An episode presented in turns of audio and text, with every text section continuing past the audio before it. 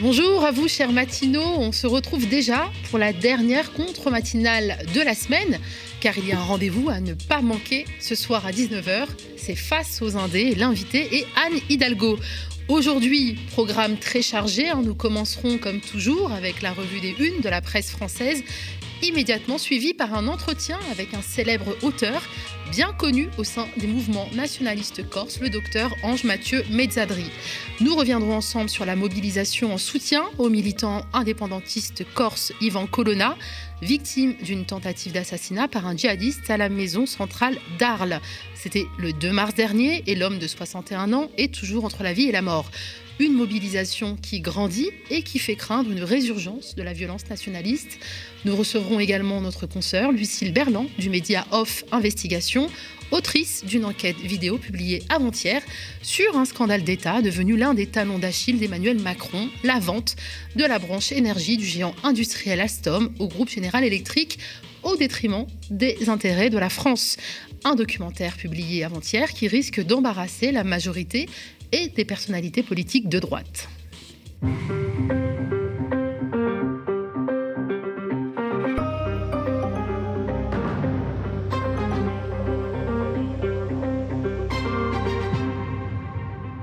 On vous donne des nouvelles de la cagnotte spéciale enquête. À ce jour, hein, nous avons récolté 22 594 euros, soit près de la moitié de l'objectif. Encore quelques efforts pour atteindre les 50 000 euros qui nous permettront de publier une enquête ou un grand reportage écrit par semaine et une version vidéo par mois.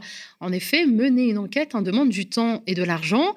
Pendant plusieurs mois, notre journaliste hein, Thomas Dietrich a mené un énorme travail d'investigation sur l'argent sale hein, qui a permis d'équilibrer les comptes de Marine Le Pen après la présidentielle de 2017, de bénéficier ainsi de remboursements des frais de campagne par l'État, des remboursements qui étaient lourdement compromis. Pour la première fois, la véritable origine et l'incroyable itinéraire de ces fonds est retracé. De nombreuses enquêtes suivront dont nous pouvons juste vous dire, hein, pour des raisons de confidentialité, qu'elles se rapprocheront de plus en plus de la Macronie des gouvernants et de celles et ceux qui préféreraient cacher aux électeurs. Surtout en ce moment, mais pour continuer, hein, pour finaliser les chantiers déjà entamés et lancés, des nouveaux chantiers, nous avons besoin de votre soutien. On compte sur vous. Place désormais à la titrologie du jour. Armée russe en Ukraine, pourquoi Poutine patine? Libé nous donne des nouvelles du front et nous dévoile une stratégie militaire russe émaillée de failles surprenantes malgré une armée largement supérieure numériquement. Si l'armée de Moscou continue de gagner du terrain, les deux premières semaines de l'offensive ont montré ses faiblesses. Libération des nombres 5, que le journal prend le soin de décrypter, un flottement stratégique, des problèmes logistiques, des lacunes du renseignement, des pertes déjà considérables et des réserves de soldats limitées. On apprend ainsi qu'une partie des troupes de Moscou utilisent des radios civiles non sur le front ukrainien, des échanges écoutables par des simples kidam sur les ondes hertziennes. Pour l'historien et spécialiste en stratégie militaire Martin Mott, interviewé par Libé, si les Russes ont mené une première offensive sous-dimensionnée et probablement mal évalué la situation, il ne fait pas trop vite la disqualifier pour autant. Contre l'avancée russe, les Occidentaux ont rapidement approvisionné Kiev de missiles anti-chars et anti-aériens, mais restent frileux dans l'envoi d'avions qui risqueraient de faire déborder le conflit la course au réarmement. À l'occasion du Conseil européen informel hein, qui se tient aujourd'hui et demain à Versailles, Macron pousse les feux d'une défense européenne, rapporte l'humanité. L'Union européenne devrait appeler à une reprise des dépenses militaires. L'ordre du jour, bousculé par la guerre en Ukraine, portera principalement sur la défense et l'énergie, avec en ligne de mire une plus grande autonomie vis à -vis du gaz russe. Une course au réarmement qui inquiète les partisans de la non-violence du désarmement. Ils redoutent une remilitarisation des sociétés. Alerte Basta. Face à la guerre en Ukraine, les mouvements non violents prônent des actions de désobéissance civile. Propose d'accorder l'asile aux déserteurs de l'armée russe et appelle à s'engager en faveur des traités d'interdiction de l'armée nucléaire. On continue de parler de la journée internationale des droits des femmes du 8 mars au Bondi Blog. Égalité hommes-femmes, petites avancées et stigmatisation pour Macron. Quelques mois seulement après son élection à la présidence de la République, Emmanuel Macron avait annoncé qu'il ferait de l'égalité entre les femmes et les hommes la grande cause du quinquennat. Cinq ans après cette déclaration, alors que son mandat touche à sa fin, qu'en est-il? C'est la question que se pose le Bondi Blog, qui dresse un bilan mitigé, fait de symboles, d'occasions manquées et de stigmatisation. Parmi les progrès sociaux obtenus notamment grâce à la pression des militantes féministes, on peut compter l'élargissement de l'accès à la procréation médicalement assistée aux couples de femmes et aux femmes célibataires finalement votés en 2021 et qui figuraient dans les promesses de campagne d'Emmanuel Macron dès 2017 ou l'allongement du délai d'interruption volontaire de grossesse de 12 à 14 semaines, finalement adopté en février 2022 après des années de mobilisation militante et des semaines de débats parlementaires. Mais les impacts du mandat d'Emmanuel Macron sur les femmes ne sauraient être appréhendés hors du contexte économique néolibéral, nuance le journal. Ainsi, les mobilisations sociales contre la réforme des retraites déployées à la fin de l'année 2019 ont été l'occasion pour des militantes féministes et syndicalistes de souligner la manière dont ces politiques économiques pénalise spécifiquement les femmes, avec des pensions plus faibles de 42% en moyenne que celles des hommes, du fait de carrières hachées par des congés maternité et des emplois à temps partiel. La réforme portée, puis finalement suspendue par le gouvernement Macron, ne saurait combler cette inégalité inhérente à l'organisation du travail. Plus de 600 féminicides ont eu lieu pendant ce quinquennat, rappelle le Bondi Blog, et le Grenelle contre les violences conjugales organisé en septembre et novembre 2019 ne s'est soldé par aucune augmentation dans le budget alloué aux associations de lutte contre ces violences. Yvan Colonna, entre la vie et la mort, la vive colère qui s'est emparée d'une partie de la population corse à la suite de la tentative d'assassinat du militant indépendantiste corse à la prison d'Arles, mercredi 2 mars dernier, par un co-détenu djihadiste, continue de s'exprimer au cours de plusieurs rassemblements organisés à travers l'île, une mobilisation qui grandit et qui fait craindre une résurgence de la violence nationaliste.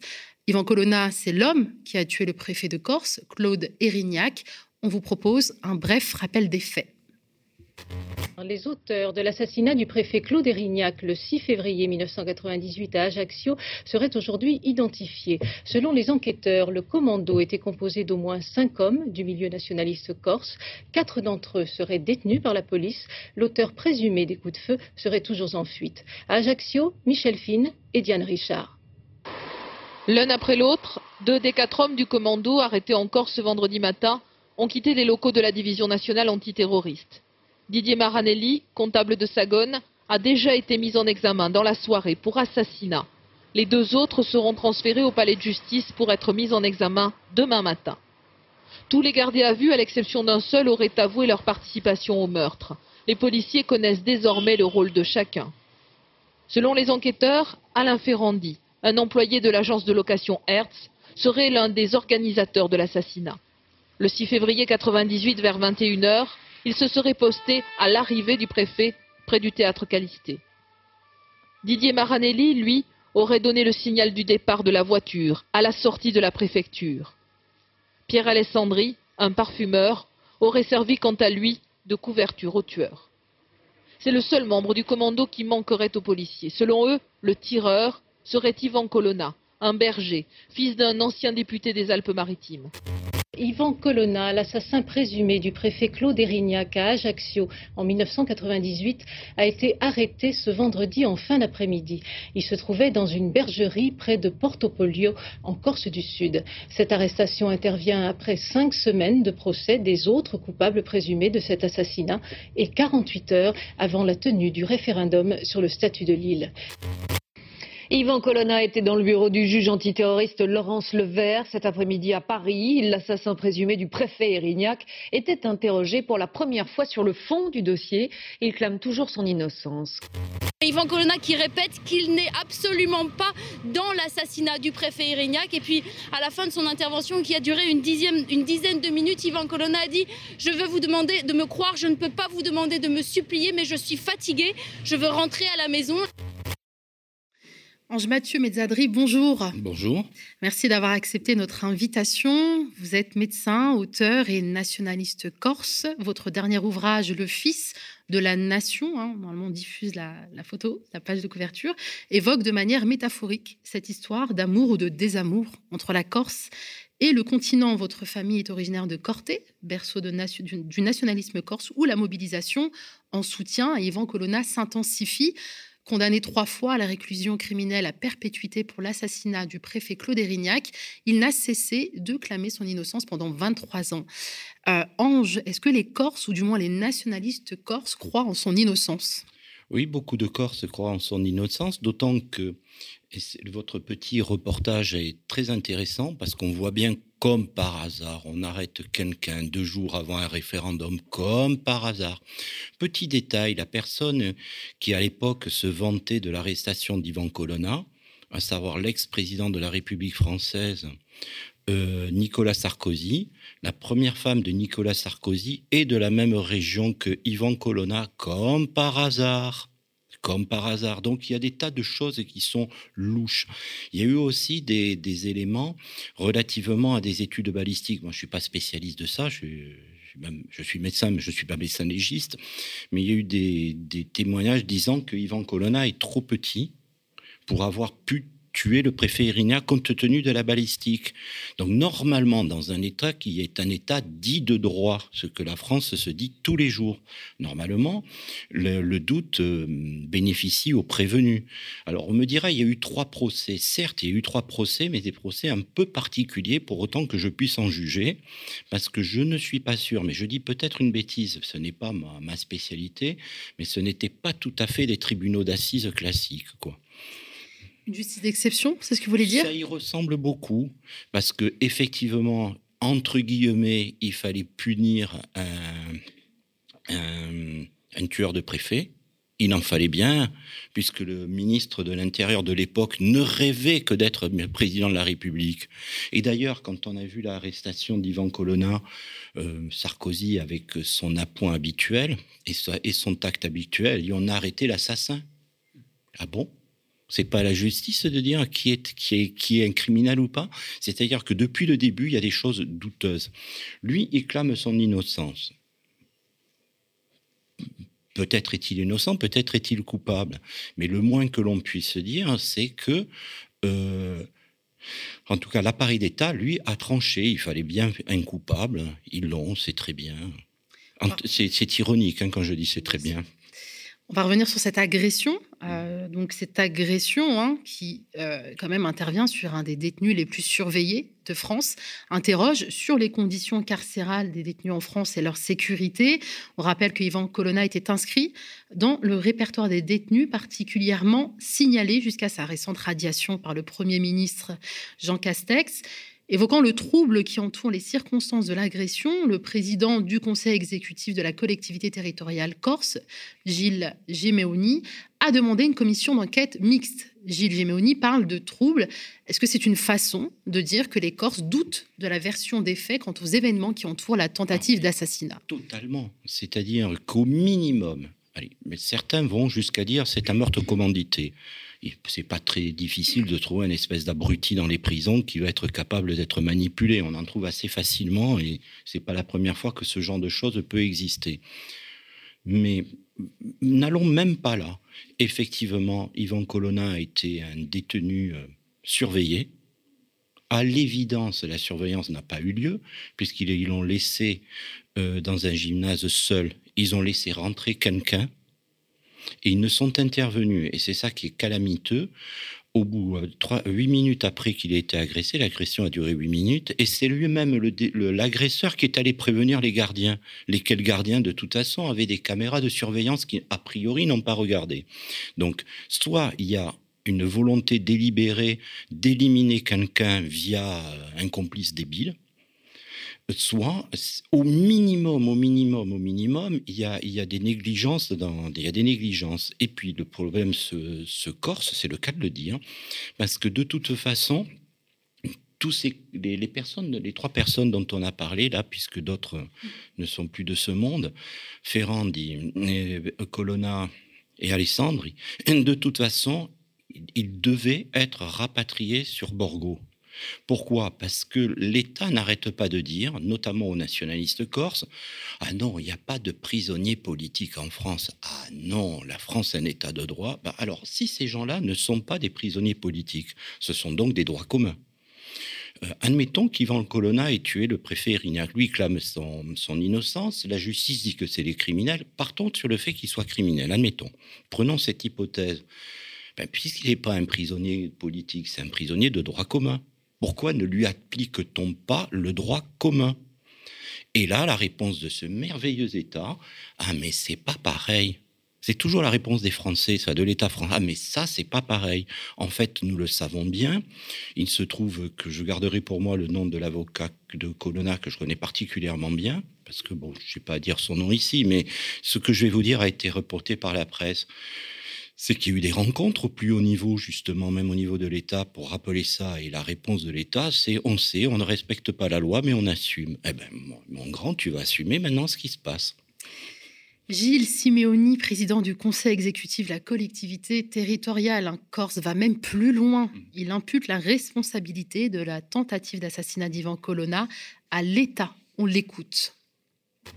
Ce soir, c'est un rassemblement pacifique ce qui est certain, c'est que ce qui s'est passé ce matin est d'une gravité extrême et je pense que tous les démocrates, et ils sont nombreux, en Corse bien sûr, en France également, ne peuvent pas accepter. Il y a bien sûr la responsabilité de, l'auteur présumé, de ses éventuels complices, mais il y a au premier rang, au premier chef, la responsabilité majeure du gouvernement et de l'État qui avait été dûment informé à plusieurs reprises de ce type de risque et qui par ailleurs a refusé systématiquement pour des, pour des prétextes méprisables d'appliquer le droit au rapprochement. Je le redis avec force, détermination et solennité. Si le droit au rapprochement avait été appliqué par le gouvernement, par l'État et par la France. l'État directement en cause dans, ce soir dans l'État d'Ivan Colonne, qui est en état de mort cérébrale, on le rappelle. C'est pas moi qui le mets en cause, l'État. L'État est en cause, l'État est directement impliqué, l'État est directement responsable de ce qui s'est passé ce matin. D'ailleurs, hein, même des centaines de jeunes ont également gagné les rues des principales villes insulaires pour dénoncer l'État français assassin. Ange, qu'est-ce que ça veut dire l'État assassin? Est-ce que ça vise d'ailleurs uniquement la responsabilité de l'État dans cette tentative d'assassinat en particulier? Ben Oui, parce que Gilles a... Enfin, je m'excuse, on se connaît. Hein. Donc Gilles a tout dit. Quoi. Il est clair que même, même peut-on... Je pars de l'hypothèse que Colonna est, coupable, même s'il y a des doutes, mais je, je reste sur cette hypothèse-là. Ben, on lui applique le droit comme à tout le monde. Point à la ligne. Le droit, le droit au rapatriement existe. Pourquoi ils ne le font pas?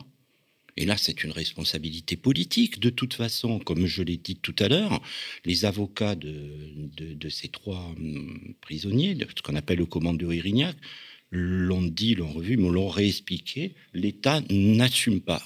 Que se passe-t-il en réalité? Ça, il faut le savoir tel que l'on m'a raconté l'affaire. Hein. C'est que à chaque fois que la chancellerie veut faire appliquer la loi dans le cas particulier, euh, il y a un lobbying qui est fait, la pression qui est faite par la famille Erignac, bon, ça peut se comprendre du point de vue humain, mais surtout par le corps de la préfectorale et de l'énarchie. Parce que effectivement, je vais dire des choses très désagréables. Hein. Que sont les préfets sinon les larbins de l'État? Eh ben, ils ont envie d'être protégés. Et l'État, ben, il fait protège ses, ouailles et contre le droit. Et ça, ça ne peut pas aller. Il y a quelque chose qui ne tourne pas rond. Et alors en plus, Gilles Siméone, il faut savoir que Gilles est, un, avocat. Gilles était aussi un des avocats d'Ivan Colonne. Je me rappelle l'arrivée de, du brillant président de la République française en Corse, à savoir Emmanuel Macron, pour lequel j'ai une estime extraordinaire. Qui, ironique, une fois de plus. Totalement. Et qui avait dit à un avocat, un avocat, euh, le cas de Colonna est indéfendable en regardant Gilles Siméon. Et ça veut dire quoi? Ça veut dire que dans un pays qui se veut un état de droit, on n'a pas le droit de défendre? Tout le monde a le droit d'être défendu, y compris des gens forcément, quelqu'un qui viole un enfant, bon, ok. Hein. Mais même ces gens-là, ils ont le droit d'être défendus. Qu'est-ce que ça veut dire un président de la République qui dit partout, on est dans un état de droit, on est dans un état de droit, tu tiens des propos pareils. Et puis allez, admettons, allez, admettons, le cas d'Yvan Colonne est indéfendable. Et alors pourquoi le Macron, il a pris comme ministre de l'Intérieur Dupont-Moretti? Qui n'est pas corse, hein, je précise, hein, Dupont-Moretti, qui a été aussi un avocat de, Colonna, mais il faut être logique quand même, ça ne ça tient pas la route. C'est toutes ces incohérences-là qui nous... D'ailleurs, vous le voyez que je suis en colère, et qui met en colère l'ensemble des Corses, et pas que les Corses d'ailleurs, parce qu'il y a plein de gens, notamment dans les mouvements plutôt régionalistes, voire euh, autres, sur tout le territoire national français, qui se disent, mais dans quel pays on est, quoi?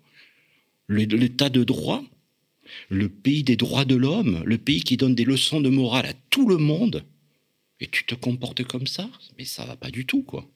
Vous avez dit quelque chose de, très intéressant, en tout cas, qui a, que j'aimerais relever ici. Vous avez mm. parlé de droit au rapatriement.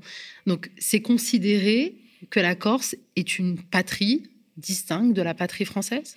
Ben, C'est un peu notre histoire. Hein. C'est ce que je raconte un peu dans, notre, dans mon roman, Le Fils de la Nation, après je vous expliquerai si vous le voulez pourquoi je vais l'appeler comme ça, euh, ce livre, euh, c'est que la Corse a été rattachée de force à la France. Certains trouvent que c'est bien, d'autres trouvent que c'est mal.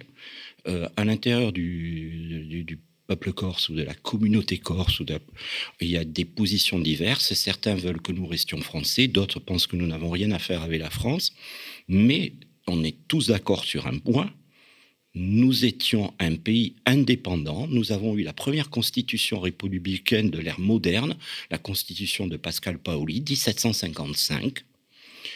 Euh, d'ailleurs, qui a été honorée aux États-Unis, puisqu'il y a plusieurs villes qui s'appellent Paoli. Ce n'est pas parce que c'était fondé par des Corses, c'est simplement les insurgés américains qui ont donné euh, le nom de Paoli à des comtés par, par solidarité. 1755, avant la France. Et on a été annexé de force. Ben, nous, on n'a pas choisi. Hein. Donc, clair, un certain nombre d'entre nous considérons que oui, il y a une patrie qui est la patrie corse et, la France n'a rien à faire sur notre sol. D'autres pensent le contraire, bien sûr, hein. mais je donne cette, cet élément-là. Et puis, il faudrait aussi voir une chose, qu'une île, c'est une île les gens des îles, c'est un peu particulier, quel que soit l'état auquel est rattachée telle ou telle île. Les gens des îles, sont un peu différents des autres parce qu'ils ont un plus grand sens de la communauté, parce qu'il y a des liens familiaux, parce que les gens se connaissent et on ne vit pas les choses de la même façon. Euh, effectivement, certains vont dire le rapprochement. Pour Yvan Colonna, ils sont tous d'accord là-dessus. Par exemple, l'Assemblée de Corse est aujourd'hui de manière écrasante nationaliste. Le vote des Corses au régional a été d'une manière écrasante nationaliste. Hein. Euh, et ça ne veut pas dire d'ailleurs que les, 30% des autres qui avaient voté soit pour la droite dite française ou pour la gauche, ils n'étaient pas des, non plus des tendances nationalistes. Hein. Mais, mais tous, tous, tous, tous les élus corses, toutes tendances ont tous voté pour le rapprochement des prisonniers y compris ceux qui sont de droite, y compris par exemple des amis que je peux connaître, hein, puisque nous connaissons tous, qui vont faire soit campagne pour, euh, bah tiens, faire campagne pour Madame Hidalgo, pour, pour Madame Pécresse ou pour Mélenchon. Tout le monde est d'accord là-dessus. Les ramener au pays. D'ailleurs, on pourrait euh, les mots sont importants. Mmh. Euh, il est peut-être euh, important justement de préciser la nuance entre qu'est-ce que le nationalisme corse, est-ce qu'il se distingue de la mouvance indépendantiste, séparatiste, autonomiste? Est-ce que c'est la même chose ou pas du tout? D'abord, première chose, je vais préciser, alors là c'est l'auteur, c'est le directeur de collection, le nationalisme corse n'a strictement rien à voir avec le racisme de d'autres populations en particulier le, racisme qui peut exister sur le, territoire hexagonal. Ça n'est pas la même chose. Euh, parce que d'abord, une nation, ce n'est pas une race, et je mets le mot race entre guillemets, ça n'a rien à voir. Donc déjà, premièrement, quand par exemple, il y a des, donneurs de leçons de droite, de gauche au continent, ah, mais vous les Corses, vous êtes nationalistes, alors vous êtes... Euh, bah, bah tiens, comme des, candidats, que vous aimez peut-être pas beaucoup aux médias, vous êtes comme Zemmour, vous êtes comme Non, ça n'a rien à voir. C'est pas la même chose. Il n'y a pas cette dimension-là de raciale, ça n'existe pas. D'abord, ça n'existe pas dans la culture méditerranéenne. Il n'y a pas l'idée d'infériorité des uns par rapport aux autres. C'est simplement un petit peuple qui a envie de vivre avec ses valeurs. C'est pas parce qu'on est petit qu'on n'a pas le droit d'exister. Euh, parce que effectivement, si la Corse, nous étions un territoire plus grand et si nous étions 15 millions, ben les Français ne nous casseraient plus les pieds. Hein. Donc c'est un peu facile, vous voyez ce que je veux dire. Alors voilà, déjà, premièrement, le nationalisme corse, ce n'est pas le racisme de certains, vous voyez, de certains Gaulois, par exemple, pour parler vous êtes clair. nationaliste, mais pas autonomiste. Alors, et dans le, dans le nationalisme, il y a les deux tendances. La tendance qui dit, euh, il faut se séparer de la France, il y a une partie de, la population qui, pense ça, et puis d'autres qui disent non, parce que de toute façon, on a des liens. Par exemple, il y a des, des Corses qui sont mariés avec des continentaux et tout. Non, il suffit simplement un statut, euh, un statut, par exemple, euh, comparable, pour rester dans le cadre français, hein, comparable à la Polynésie et tout ça, et ça irait très bien parce que ça éviterait le déchirement, les déchirements familiaux, parce que par exemple, si on, bascule dans l'indépendance, ben, effectivement, il va y avoir des déchirements familiaux, c'est clair, et certains se disent, euh, non, on va pas passer par ça, vous. Mais l'idée, dans tous les cas, dans tous les cas, y compris d'ailleurs chez les gens qui se disent corsistes mais non nationalistes, c'est l'idée de dire qu'il y a une communauté euh, qui a sa langue, sa culture, sa façon de vivre, qui a son territoire, qui a rien demandé à personne et on les a intégrés à autre chose et on a le droit de vivre sur nos propres valeurs. C'est uniquement de ça qu'il s'agit. Alors, ben, qu'est-ce qui est maintenant prédomine? À l'Assemblée de Corse, ce qui prédomine, c'est plutôt les autonomistes, comme Gilles Simeone. Mais avec la façon dont l'État gère les choses, il va y avoir de plus en plus de basculement du côté indépendantiste. Et c'est très, très net chez les jeunes, ça. Justement, hein, la colère ne faiblit pas. Des heurts avec les forces de l'ordre ont émaillé les manifestations. Il y a cinq jours, des marins du syndicat des travailleurs corses ont bloqué euh, dans le port d'Ajaccio un ferry où se trouvaient des gendarmes dépêchant en renfort, ainsi que leurs cinq camions, les empêchant d'accoster. Je le disais, hein, des centaines de jeunes aussi ont gagné les rues euh, des principales villes insulaires pour dénoncer l'État français assassin. Plusieurs lycées ont été bloqués par des élèves. La police se livre aussi à une répression ultra violente. Hein. Le bilan est particulièrement lourd et grave du côté des lycéens, dont au moins deux mineurs ont été gravement blessés par des tirs de LBD. Ange Mathieu, pourquoi la jeunesse corse est aux avant-postes de la contestation alors que la plupart de ces jeunes n'étaient même pas nés le 6 février 1998 lorsque le préfet a été abattu? C'est parce que, euh, premièrement, euh, il, il, y a le sentiment d'appartenance, un sentiment d'appartenance. Aujourd'hui, dans le monde dans lequel nous vivons, notamment dans la société que nous prépare l'admirateur de la Startup Nation, voilà. C'est le, fait de gommage des identités, des, valeurs qui peuvent être éventuellement des valeurs dissidentes par rapport au modèle global. Hein. Les, ces Corses ont le sentiment de leur appartenance. C'est comme ça. Ils sont comme ça.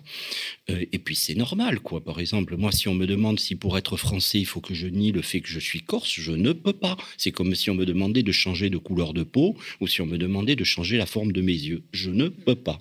Je suis corse, hein, point. J'ai la nationalité française, certes, mais je suis corse, voilà, c'est clair. La psychologie et la psychanalyse rappellent qu'un individu avec une identité, ça n'existe pas. Voilà. Donc, euh, ça, c'est pas. C'est pas le, voilà, c'est pas étonnant qu'il y ait un attachement aux, aux valeurs, quoi. Parce mais, cette jeunesse qui déjà à 25 ans, il y avait certains témoignages se sent méprisés ben, par oui, le pouvoir central. Mais c'est le cas. Mais c'est le cas. Par exemple, c'est le, le cas tous les jours. Moi, effectivement, ça, ça ne me touche plus vraiment, hein, mais, mais c'est le cas. Par exemple, quand euh, je reprends cet exemple, quand Macron regarde fixement dans les yeux Gilles Siméon en disant défendre, mmh. c'est impensable de défendre, c'est quoi ça? C'est du mépris. Euh, c'est quoi ce truc? Qu'est-ce que c'est ce système? Euh, alors, quand il va en Polynésie, celui-là, il se grime comme un débile en prenant les, les... Et puis quand il vient chez nous, non, il faut pas le, le moindre signe corse. Mais c'est quoi ça? Quand par exemple, moi j'avais fait de la politique, pas forcément dans un endroit qui correspond à vos idées ici, mais euh, quand j'ai entendu le débat, y compris pour mes ex-copains, j'ai complètement rompu avec eux, hein, euh, parler une langue régionale, c'est mettre en cause l'identité nationale. Mais qu'est-ce que c'est que ce genre de raisonnement? Ma, famille, qui était dans les forces françaises libres, ils parlaient le corse entre eux. Ça faisait d'eux des sous-citoyens. Mais qu'est-ce que c'est que ça?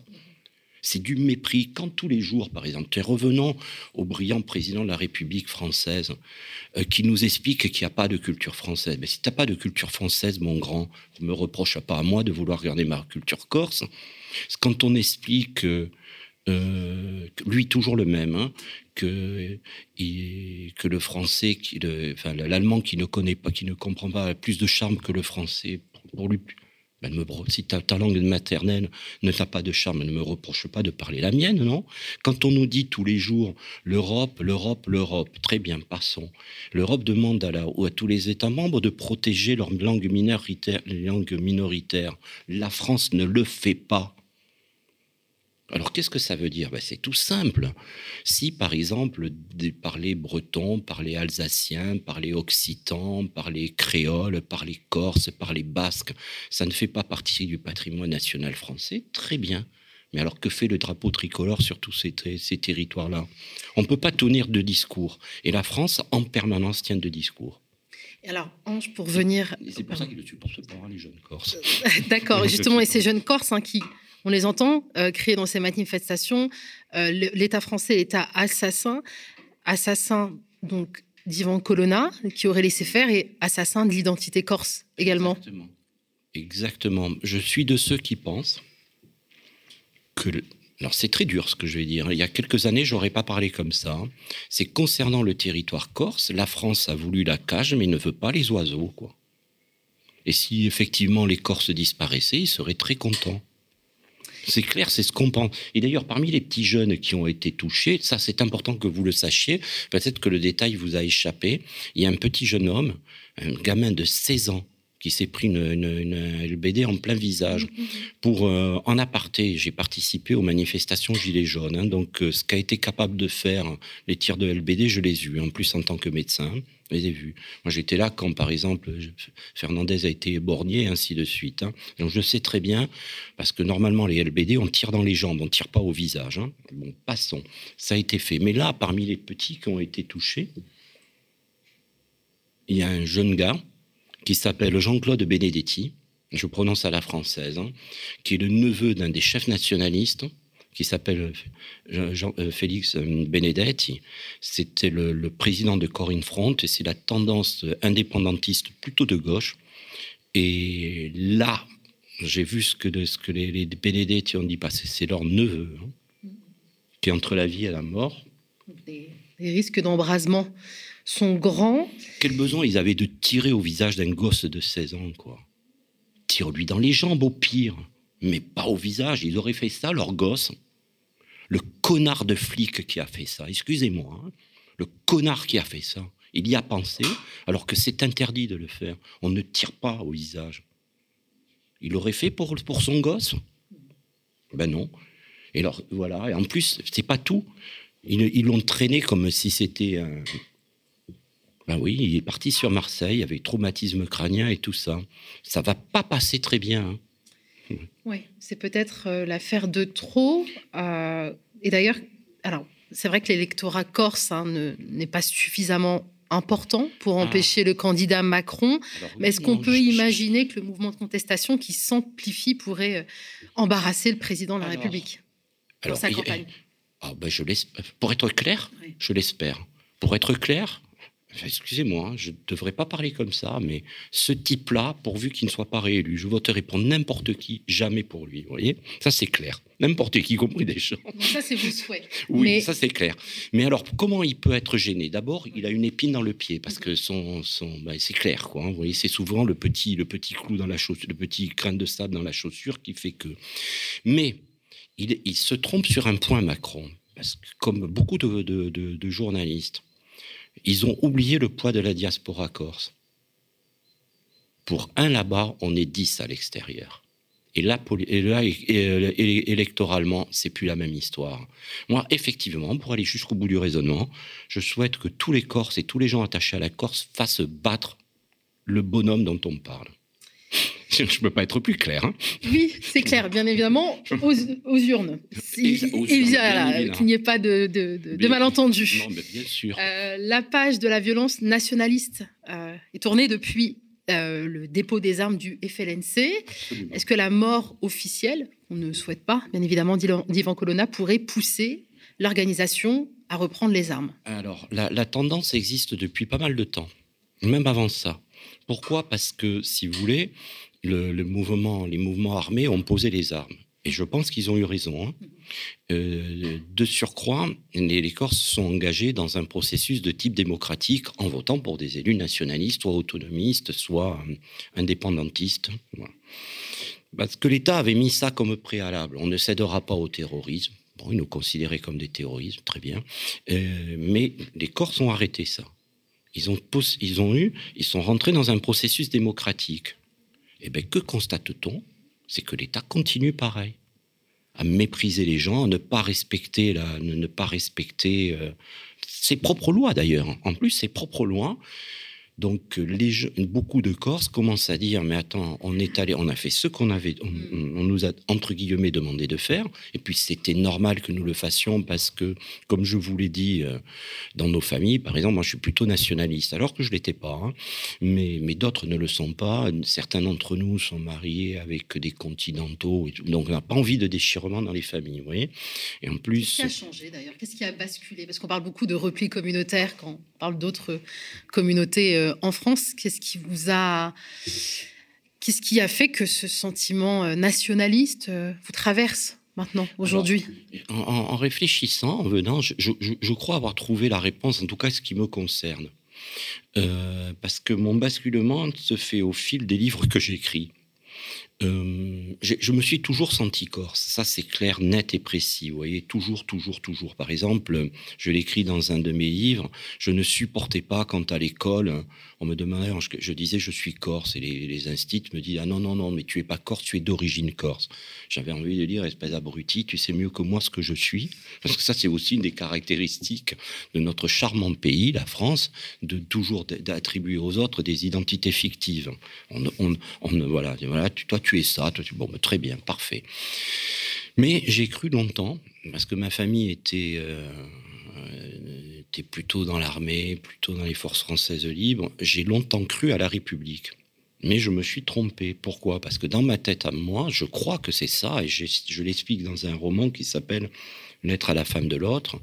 C'est. Euh, en fait, je confondais la République corse, celle de Pascal Paoli, celle à laquelle a participé ma famille, hein, puisqu'un de mes ancêtres a déclenché la guerre d'indépendance contre les Génois, et puis la République française. En fait, pour beaucoup de Corses, dont moi d'ailleurs, hein, mais beaucoup de Corses ont ça, en fait, la France, c'est la Corse en plus grand. Et ils ont ça dans leur tête. Ça relève de la folie, hein, je suis assez d'accord. Et en plus, il y a un élément moteur là-dedans, c'est le mythe napoléonien. Alors on a été on a été rattaché de force à la France, mais comme l'empereur des Français est l'un des nôtres, en fait, on a la victoire. Et cette idée de grandeur qu'ils ont obtenue par le fait d'être français. Et ils pensaient que la République était quelque chose de bien. J'ai des doutes quand on voit comment ça marche. Hein. Et en plus, j'ai eu des doutes. Pourquoi? Parce que je me suis moi-même engagé en politique. Euh, pas forcément dans le bord qui est celui des médias, du média, hein, mais ça, c'est pas le problème. C'est que je me suis rendu compte comment fonctionne la classe politique française notamment les partis dits de gouvernement. Euh, ils ne défendent que des intérêts privés, ils ne défendent que leur intérêt propre en tant qu'élus, et puis des intérêts privés contre l'intérêt général. Donc là, on n'est plus dans la République. Et je me suis posé la question, pourquoi on en est là? Et puis là, en allant aux États-Unis d'ailleurs, j'ai eu euh, mon illumination, peut-être tel euh, Saul de Tarse sur le chemin de Damas qu'il est devenu Saint Paul. Je me suis dit, mais cette révolution française dont on nous rebat les oreilles, constamment partout, tiens, ben ici, pas très loin d'ici, il y a Robespierre, tout ça. C'est de quoi, de quoi s'agit-il? Eh bien, j'ai comparé, enfin, moi, et puis on le dit, je le dis dans ce roman, la révolution corse, la révolution américaine et euh, la révolution, française. En fait, la révolution corse a plus de points avec la révolution américaine parce que les Corses, comme les Américains, se sont libérés d'un État qui les opprimait. Les Américains se sont libérés des Anglais, qui étaient leurs cousins quand même. Hein. Nous, nous sommes libérés des Génois, qui sont quand même nos cousins. Mais les Français, euh, c'est pas ça. C'est une révolution bourgeoise. C'est la bourgeoisie affairiste qui a réglé ses comptes avec la noblesse, qui était devenue dégénérée d'ailleurs. Hein. Mais est-ce qu'ils ont libéré le peuple? Mais rien du tout. Quand on lit par exemple les textes de CIS et des grands penseurs de la Révolution française, on sent bien le mépris qu'ils ont pour le peuple. Nous, nous sommes l'élite, l'élite bourgeoise qui qui se venge de ce qu'elle considérait comme étant des humiliations venant de l'aristocratie, mais qui méprise le peuple. Et donc, de quoi s'agit-il euh, en France? Non, c'est là une classe sociale qui a pris le pouvoir. Elle a pris le pouvoir depuis la Révolution. Et selon moi, elle amène la France à sa perte. Mais bon, ça, c'est mon opinion personnelle. Donc je vois la, la différence, c'est, c'est pas la même histoire. Et donc, Ange, oui, c'est vrai que je vous ai un peu interrompu pour préciser votre pensée. Pour revenir à cette question, vous pensez que ces tensions qui grandissent sur l'île pourraient pousser le FLNC ou d'autres organisations indépendantistes à reprendre les armes? Oui, oui, malheureusement, oui. Mhm. Si, euh, si, euh, parce que moi, je, je, suis, alors, pour que les choses soient claires, euh, personnellement, je suis contre la violence politique. Hein. On ne tue pas des gens pour des questions politiques. On ne tue pas les gens pour des questions religieuses. Ça, non, quoi. Hein, c'est clair. Si, si lutte armée il doit y avoir, c'est la lutte armée défensive. Voilà, ça c'est clair. Si on est agressé, on est agressé. Mais sinon, on ne fait pas ça. Par exemple, si Colonna est réellement le, tueur du préfet Erignac, ben, il mérite sa peine parce qu'on ne tue pas les gens pour des raisons politiques. Ça, ça ne se fait pas. C'est contraire à mes convictions euh, politiques, c'est contraire à mes convictions philosophiques et encore plus à mes convictions religieuses. Donc ça, ça ne se fait pas. Donc je ne suis pas pour l'appel à la violence et tout, mais il faut aussi que l'État comprenne que ce que demandent les Corses, et d'ailleurs j'ai parlé de Benedetti, par exemple de Corinne Front, dont le, le neveu est plutôt à l'hôpital de Marseille dans un, sale état. Ben Benedetti a rappelé euh, que ce que demandent la, les Corses, lui, ce n'est simplement qu'un statut comparable à ce qui se fait pour toutes les îles européennes. C'est rien de plus, quoi. Et la France n'est pas capable de faire ça? Comment ça se fait que le pays voisin, l'Italie, a donné un statut particulier à la Sicile, à la Sardaigne? Comment se fait-il que l'Espagne ait donné un statut particulier aux Baléares, aux Canaries? Comment se fait-il que les îles de la Baltique, les îles allemandes de la Baltique, elles ont un statut particulier? Il n'y a que la France avec son centralisme idiot? Pourquoi ils continuent comme ça? Pour prouver qu'ils sont une grande puissance? C'est ridicule. On n'a pas la chance d'inviter euh, très souvent euh, des militants, euh, un des nationalistes corse, donc on, en profite, on vous garde encore un petit peu, Ange, pour vous poser d'autres questions qui dépassent l'affaire Colonna. On a parlé assez longuement d'Emmanuel Macron. On va parler d'un autre candidat en visite, qui a visité la Corse et qui n'a pas reçu l'accueil escompté. Mais en marge du rassemblement, plusieurs dizaines de personnes se sont réunies spontanément ou à l'appel de syndicats pour protester contre sa venue. À certains endroits, des échauffourées éclatent. Des personnes à l'intérieur du, euh, du groupe de, de, de M. Zemmour sont sortis et en sont venus aux mains directement. Il n'y a qu'à voir le monde qui est présent euh, aujourd'hui euh, derrière nous, euh, les personnes qui sont présentes autour de lui. C'est pas un rapport de force. Les choses, elles sont claires. On ne veut pas de son discours, on ne veut pas de sa personne sur notre île. dans l'imaginaire collectif, les Corses, ou plutôt les nationalistes corses, voteraient à droite, voire à l'extrême droite, mais là, la réalité semble plus nuancée. Alors, déjà, les critères de droite et de gauche, chez nous, bof. Bof. C'est, euh, je vois, puisque ça se passe à Ajaccio, je vous raconterai une anecdote qui, illustre parfaitement ce que je suis en train de vous dire. Mais clairement, le problème d'Éric Zemmour, c'est qu'il confond ses fantasmes avec notre réalité. Euh, clairement, euh, nous, nous sommes dans l'idée de défendre notre identité qui est en train d'être détruite. Il est clair que si cet homme il peut peut-être changer s'il était président de la République. Hein. toujours la grâce divine peut faire que. Hein. on peut toujours, on peut toujours l'imaginer. Mais si cet homme était au pouvoir, de toute façon, il serait encore pire avec nous que les autres. C'est ça que les Corses voient. D'abord, il utilise les Corses pour essayer de justifier euh, euh, certaines de ses idées sur euh, la, montée en puissance d'un certain type de séparatisme. Je dis ça, je précise pas les mots, parce que je pense que c'est des analyses fausses hein, qu'il fait. Mais voilà. Mais il, il, nous utilise alors que ce n'est pas sur la même longueur d'onde. Et c'est ça que lui, et, lui disent les jeunes Corses. C'est même pas une question de droite ou de gauche.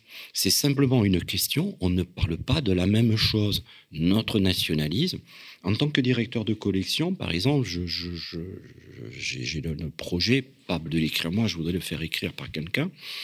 Quelqu'un m'a dit qu'il le ferait, mais le, un livre sur notre nationalisme n'est pas votre racisme. Là, il, il confond tout, là, le garçon. Ce n'est pas la même chose. Voilà. Autre question, Ange, quel est le rapport des Corses à la laïcité? Alors, euh, alors, la Corse est un, pays de tradition fondamentalement catholique. Hein. Mm. Même les gens qui ne sont pas forcément très pratiquants, ils sont marqués par ça. C'est comme ça, c'est l'histoire de la Corse. Quand notre pays est devenu indépendant, la Corse a été mise sous la protection de la Vierge Marie. Et puis il faut savoir, et ça explique aussi une, une partie des, des, polémiques qu'il y a actuellement, c'est que la Corse est depuis quasiment depuis le, le, le 8e siècle, c'est un État pontifical. Ça, il faut le savoir. Je reviendrai après sur les Français, l'État pontifical, mais on continue sur la laïcité. Notre hymne national, c'est le, Diovis Salvi Regina, qui est un, un, hymne à la Vierge Marie.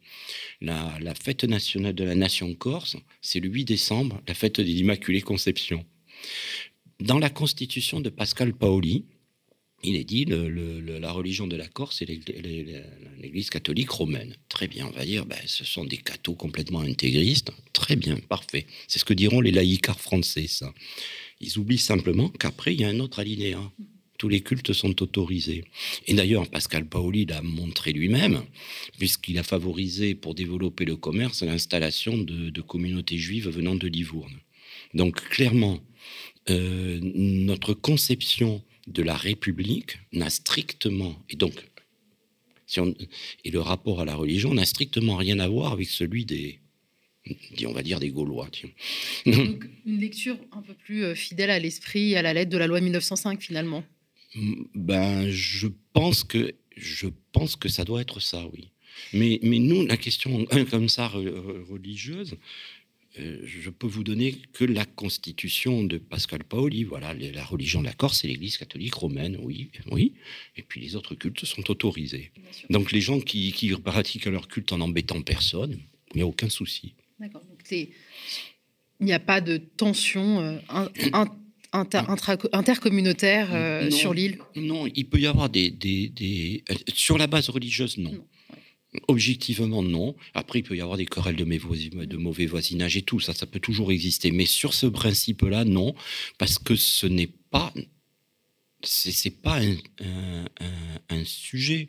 Parce que le problème de la laïcité à la française d'aujourd'hui, ce n'est pas de la laïcité. Et ça, je l'ai écrit, donc je le redis. La laïcité française, c'est de l'anti-religion, et tout spécialement de l'antichristianisme et encore plus dans l'anticatholicisme.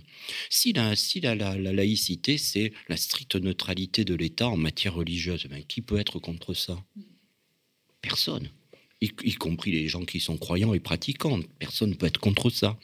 Si maintenant la laïcité, c'est un prétexte pour insulter les gens qui sont croyants, alors là, que ce soit ma religion ou celle des autres, alors là, je suis plus du tout. Hein. J'ai une dernière question, Ange, avant d'accueillir notre prochaine euh, invitée, Lucille Berland. Euh, comment, ont accueilli, euh, comment ont été accueillis par les Corses les débats sur la loi confortant les principes républicains, dites la loi, sur le séparatisme? Alors, par séparatisme, la France visait autrefois les Corses ou les Basques. Alors aujourd'hui, ce sont les islamistes, voire les musulmans dans leur ensemble. Est-ce que cette loi liberticide n'est pas aussi un message adressé aux Corses qui pourrait être de nouveau tenté euh, par la lutte indépendantiste ou séparatiste ou nationaliste? Ben, euh, c'est un peu de ça. Effectivement, on pense qu'une fois de plus, l'État est hypocrite, il n'est pas capable d'assumer ce qu'il pense. Et, mais l'analyse que l'on peut faire de ça, de ces fichues lois sur le séparatisme, c'est un emplâtre sur un sur une jambe de bois parce qu'il est clair que ce qu'il raconte est faux. C'est faux. Pourquoi? Parce que si séparatisme il y a, ça veut dire simplement qu'il n'y a plus de nation française. Et là, on rejoint par exemple le, livre de, Jean, euh, de Jérôme Fourquet qui parle de, de l'archipel français. Si la France, elle est dans cet état-là, ils pourront faire toutes les lois anti-séparatistes qu'ils veulent, c'est fini. C'est comme un, un, vase qui est cassé, il est cassé, il est cassé. Il ne sera jamais plus ce qu'il était avant. Alors c'est bien, c'est mal, c'est un autre débat. Hein. Euh, maintenant, si le vase il n'est pas cassé, c'est pas la peine d'aller trouver des sujets où il y en a pas. Parce que qu'est-ce que ça veut dire aussi derrière ça? Parce que si c'est vraiment la République au vrai sens du terme, par exemple la République au sens corps du terme, celle de Pascal Paoli, c'est-à-dire la chose publique, c'est quelque chose de bien. La communauté, la communauté nationale trouve ces valeurs qui permettent de vivre ensemble. C'est parfait ça. Mais là, c'est pas de ça du tout. C'est un bonhomme, l'intelligente euh, suprême qui est à l'Élysée, qui va me dire la République, pour toi, ça sera ça. Mais j'en veux pas de ça. J'en veux pas. Euh, en termes de, en de droit à la République, je vais être très dur là. À tort raison, ma famille s'est battue pour la France. Il est là pour me donner des leçons, ce type. Qu'est-ce qu'elle a fait sa famille à lui pendant la guerre? Qu'est-ce qu'il vient me raconter ce mec? De quoi il s'agit? Non, c'est inacceptable. C'est que ce soit les lois communes dans l'ensemble de la nation et que ceux qui vivent dans la nation les appliquent. Très bien, très bien, parce que c'est un choix collectif, un choix démocratique, un choix de. Mais c'est lui qui va venir me dire ce qu'est la République, mais je m'en fous de ce que dit ce type. Il n'applique même pas les lois de son fichu pays. Il n'applique même pas son programme, d'ailleurs, vous l'avez rappelé tout à l'heure, par rapport enfin, aucun intérêt ce que raconte ce type. Ange Mathieu Mezzadri, merci d'avoir répondu à nos questions sans embâge, avec euh, la franchise qui est, qui est la vôtre, d'ailleurs, pour ceux qui voudraient euh, poursuivre l'échange, découvrir un, peu plus vos, vos réflexions. Il y a vos ouvrages, celui que vous avez apporté ici, Le ah Fils de la Nation. Alors ça, c'est un, un, roman de politique fiction que j'ai écrit suite à une nouvelle que j'avais écrite là. Et pourquoi Le Fils de la Nation? Parce que le Pascal Paoli, dont j'ai parlé plusieurs fois, on l'appelle le père de la nation.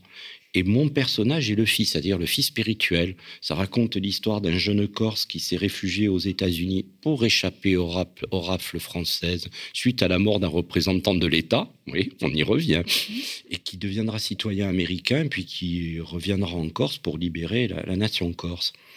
Euh, alors c'est un, livre, on peut le prendre comme un livre, euh, un manifeste nationaliste, ça on peut le voir comme ça peut le voir aussi comme un roman d'action, hein. mais on peut le voir aussi comme une réflexion sur ce que je crois, en tout cas, être l'état actuel du pays dont j'ai la nationalité. Merci Ange Mathieu Mezzadri. Vous êtes médecin, auteur et nationaliste On peut trouver toute votre actualité hein, assez facilement euh, sur Internet ainsi que vos livres qui, sont, accessibles à la vente. Euh, cher, euh, Matino, on vous garde encore.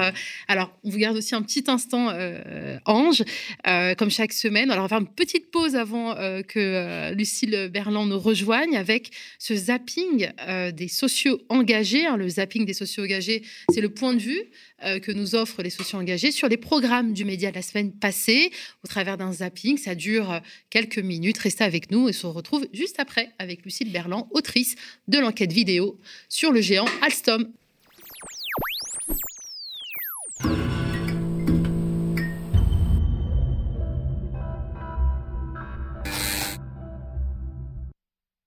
Lundi 28 février est sorti le rapport du groupe 2 du GIEC qui travaille sur les impacts l'adaptation et la vulnérabilité.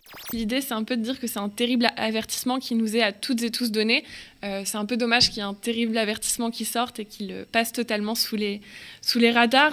Dès 2030, soit dix ans plus tôt que la précédente prévision du GIEC, la température de la planète devrait atteindre 1,5 degré. On est au niveau mondial à 1,1. Euh, on a déjà des conséquences dramatiques, absolument dramatiques. 1,5, ce sera très très dur.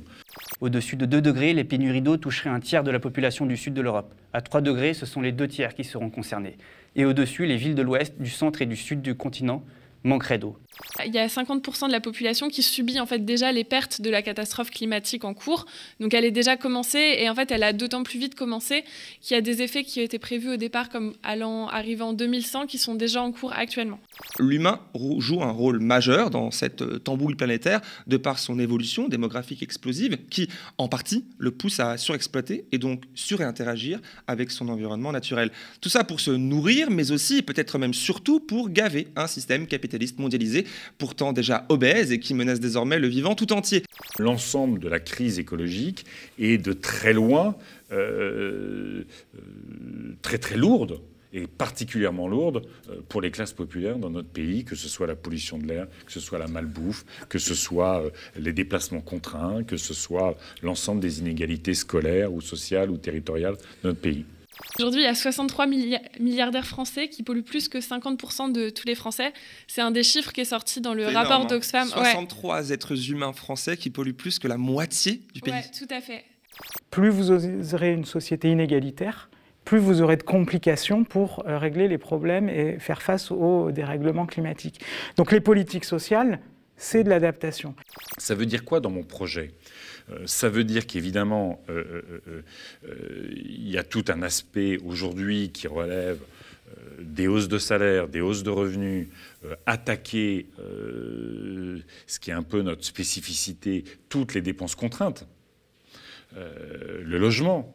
Cette, je ne dis pas mauvaise compréhension, mais cette incapacité de, des populations de réaliser que, euh, leurs propres risques, euh, ça ajoute à, la, situation qui, mm. qui, est difficile à gérer pour l'adaptation. La, pour On parle du rapport du GIEC. Mm-hmm. Une des mesures pour essayer d'atténuer nos émissions de gaz à effet de serre, c'est de changer notre régime alimentaire de le rendre plus végétal. La question animale, elle doit irriguer l'ensemble de nos préoccupations et qu'à chaque fois qu'on a une politique publique à réfléchir, à mettre en œuvre, il faut évidemment intégrer les intérêts des humains, les intérêts de l'environnement, la protection de l'environnement, mais aussi les animaux. Toutes ces questions sont interconnectées. La question animale en elle-même est importante pour les animaux, bien entendu. En France, on tue 3 millions d'animaux par jour. Euh. La pêche industrielle, c'est 1000 milliards de, poissons qui sont pêchés chaque année. 1000 milliards. On a, on a même du mal à s'imaginer ce que ça représente, mais c'est dévastateur. Mmh. C'est même criminel. On nous dit, bah oui, mais c'est de l'économie et tout ça, mais on voit bien que c'est une économie qui mène les gens droit dans le mur. La façon dont on traite les animaux, c'est une tâche vraiment sur notre humanité. Ça, devrait nous faire honte. Et j'espère qu'on va euh, enfin bientôt réaliser que c'est inacceptable, que c'est honteux euh, et que euh, vraiment on ne peut pas continuer de cette façon-là.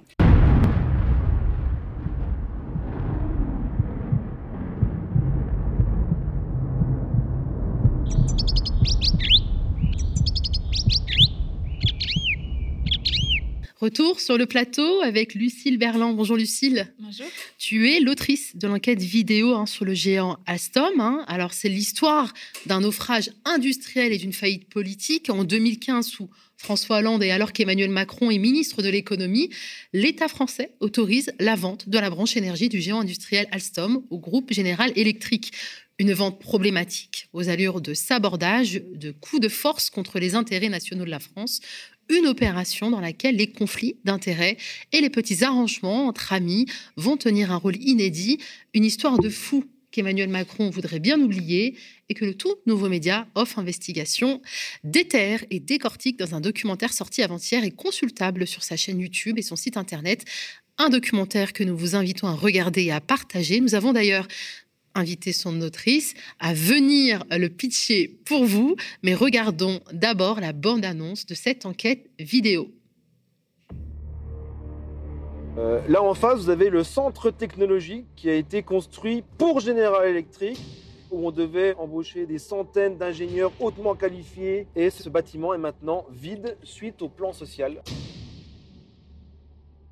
On vous dit euh, les Indiens, les Chinois sont, sont plus compétitifs. Euh.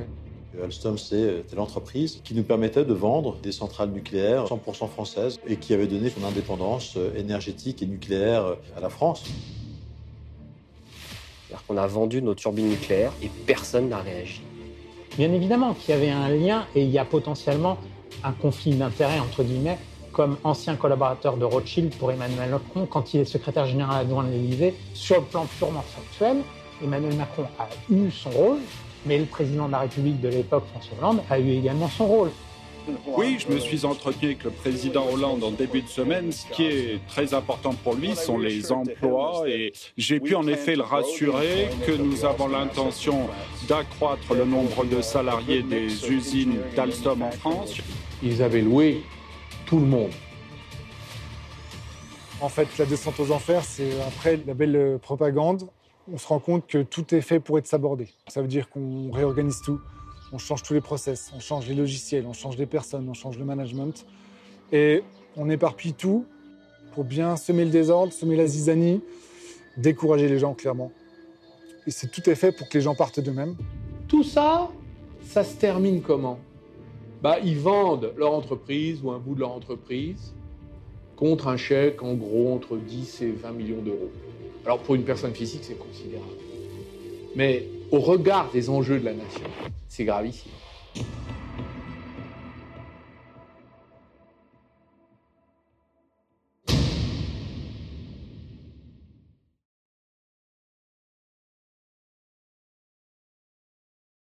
Alors que la présidentielle s'approche, Off Investigation publie désormais une fois par semaine une enquête vidéo sur le thème Emmanuel, un homme d'affaires à l'Élysée. Et cette semaine, c'est ton documentaire Alstom, la France à vendre, qui est sorti. Pourquoi Alstom, ce géant industriel français dont la branche la plus stratégique a été vendue aux Américains, puis quasiment sabotée, est-il si important? Alors, c'est difficile de répondre très rapidement à cette question. Il faut aller voir le doc pour ça. Mais euh, ben moi, peut-être euh, à titre personnel, raconter déjà comment je suis rentrée dedans, parce que hum, c'est ce qui va faire que les gens vont rentrer dedans peut-être aussi. En fait, l'affaire Alstom, c'est quelque chose dont on entend parler dans un espèce de bruit de fond depuis 2014, euh, sans vraiment savoir tout ce qui se trame derrière. Et nous, on a découvert un dossier, mais vraiment tentaculaire, avec tout un tas de, de, sujets d'intérêt public, qu'on parle de casse sociale, qu'on parle de souveraineté énergétique, de notre accès en fait à la production d'électricité, parce qu'Alstom c'est une industrie stratégique dans le nucléaire et le nucléaire c'est ce de là que viennent 70% de l'électricité euh, produite en France. Euh, de guerre économique, des enjeux de guerre économique qui sont passionnants aussi, dont j'avais pas du tout conscience avant de bosser là-dessus, euh, notamment par rapport aux Américains on en reparlera peut-être, euh, des enjeux de conflit d'intérêts. Euh, de là, on entend euh, Arnaud Montebourg dans la, dans la bande-annonce qui dit ils avaient loué tout le monde. On a découvert que dans cette vente, donc ce rachat de la branche énergie d'Alstom par General Electric en 2014, il y avait énormément d'argent qui avait été dépensé en amont et énormément de lobbying sur la place de Paris via des cabinets de conseil, des cabinets d'avocats, des agences de communication, des conseillers spéciaux pour pour que, pour que personne ne s'oppose finalement euh, à cette vente et qu'elle se fasse, alors que euh, c'était un outil stratégique, un outil industriel euh, hyper puissant en France sur certaines, sur certaines tranches, sur certains secteurs de son activité. Alstom Energy, c'était un leader mondial. On était numéro un du marché sur les réseaux électriques, sur l'hydroélectricité, sur les turbines vapeur, les fameuses turbines Arabelle. c'est des choses qui sont pas très connues du grand public parce que c'est assez euh, précis et c'est assez technique euh, comme sujet. Mais en réalité, ça nous concerne tous. On dépend tous de l'électricité tous les jours euh, au quotidien. Et le fait d'avoir vendu ce fleuron-là, donc d'avoir vendu des savoir-faire, d'avoir vendu un outil de production industrielle unique au monde et d'avoir vendu des brevets, en fait, à une puissance étrangère, quelle qu'elle soit, et de perdre depuis en compétences et la casse sociale qui s'en est suivie, etc., c'est vraiment avoir perdu un outil industriel hyper précieux qu'on va avoir énormément de mal à reconstruire, si, si c'est possible d'ailleurs. C'est pour ça que tu parlais de souveraineté industrielle et énergétique. Ouais, ouais, ouais c'est vraiment c'est un terme clé qui émaille tout le documentaire parce que, bon, souveraineté, c'est marrant, d'ailleurs, des, politiques le disent, mais le Montebourg, qui est pas de.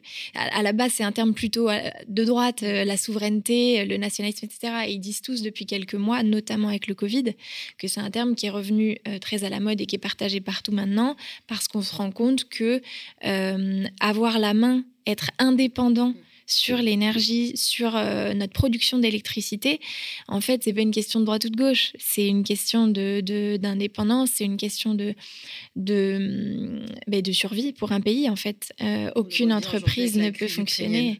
Exactement. Mm. Exactement. Aucune entreprise, aucun, aucun foyer ne peut vivre, ne peut fonctionner sans électricité. On en dépend au quotidien. Donc, euh, c'est vraiment un enjeu, un enjeu très, très fort. Et. Et ce qui est dramatique et qu'on a découvert en fait tout au long du documentaire, c'est que finalement dans cette affaire, sur une thématique aussi euh, importante, aussi sensible, nous, on a l'impression à la fin de, ces 3, 4, 5 mois d'enquête que c'est pas l'intérêt général qui est défendu qui a été défendu dans cette affaire, que c'est des intérêts particuliers qui ont primé ou en tout cas qui ont eu un poids en fait euh, énorme, euh, avec des intérêts financiers, avec du pantouflage, avec des postes euh, des uns et des autres qui sont passés d'un point A à point B, qui étaient au service de l'État mais qui sont partis dans les grandes banques, etc. Donc vraiment ça interroge, ça interroge et ça évidemment, ça questionne nous les journalistes qu'on est, mais j'imagine aussi les citoyens sur euh, bah, la défense de l'intérêt général par les personnes qui nous gouvernent. Exactement, tout s'est passé dans un environnement de conflit d'intérêts, tu le disais, et de pantouflage extrêmement choquant. On regarde un extrait de ton film. Dans le cas Alstom, la commission va découvrir que des honoraires extravagants ont été dépensés pour faciliter la vente. Le coût de l'opération pour Alstom s'est élevé à 262 millions d'euros il est difficile d'imaginer que General Electric n'a pas mis autant d'argent sur la table. Avec cet argent, Alstom a rémunéré 10 cabinets d'avocats, deux banques conseils, Rothschild Co., la banque où a travaillé Emmanuel Macron jusqu'en 2012, et la Bank of America Merrill Lynch, et deux agences de communication, DGM et Publicis. Côté américain, General Electric s'est entouré de nombreux cabinets d'avocats, de trois banques conseils, Lazare, Crédit Suisse et Bank of America, et de l'agence de communication Avas du groupe Bolloré. Il y a une telle débauche de moyens, une telle surabondance de moyens qu'en réalité, tous les gens qui sont en mesure d'influer sur, sur la décision euh, se sont euh, neutralisés euh, quelque part, ne serait-ce que par le fait que y avait-il encore une agence de communication, une agence de lobbying disponible euh, disponible sur Paris euh, pour dire que ce deal n'était pas un bon deal et qu'il fallait faire autre chose. Non. Tout le monde était euh, au service de, cette, de cette opération. Bah, c'est assez juste de, de, voir comment finalement General Electric et le patron d'Alstom ont acheté Paris. Ils avaient loué tout le monde.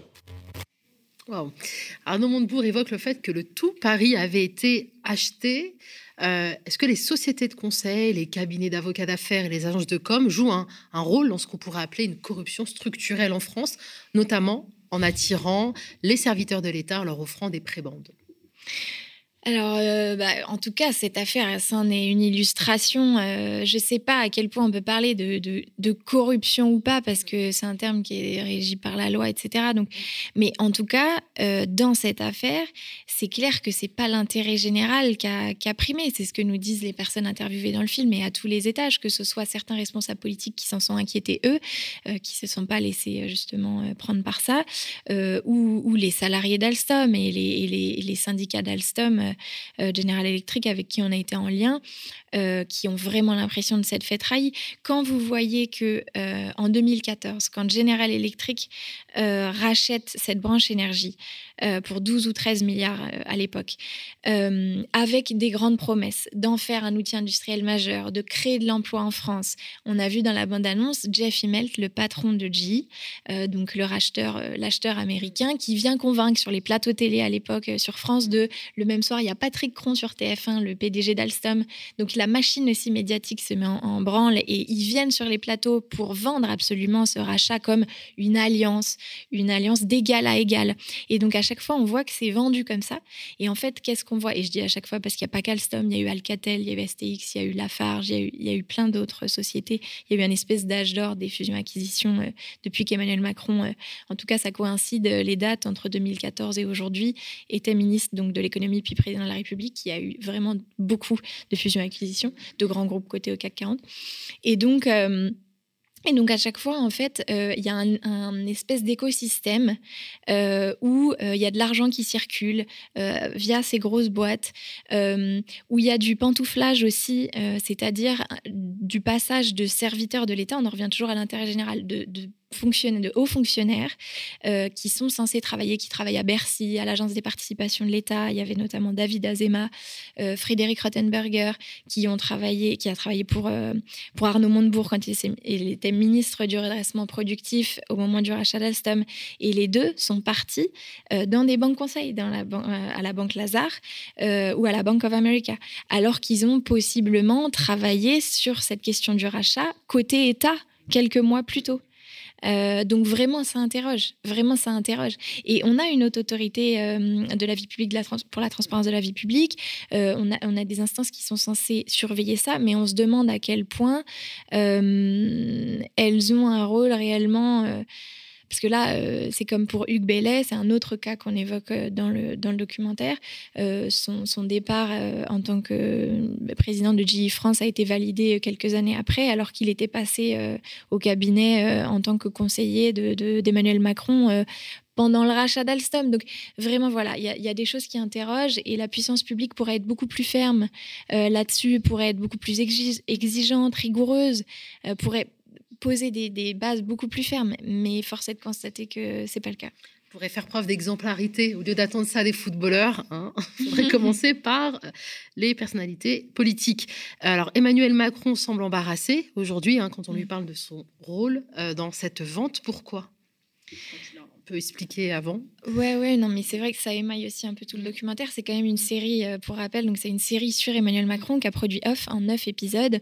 Donc là, c'est l'épisode 5. Donc nous, c'était notre fil rouge. Alors le dossier Alstom, c'est bien plus, bien au-delà que d'Emmanuel Macron, mais Emmanuel Macron est quand même le fil rouge de 2014 jusqu'à aujourd'hui. Euh, donc du moment où il est secrétaire général adjoint de l'Élysée, euh, même donc avant, à partir de 2012, jusqu'à aujourd'hui, en étant passé ministre de l'économie et président de la République. Pourquoi?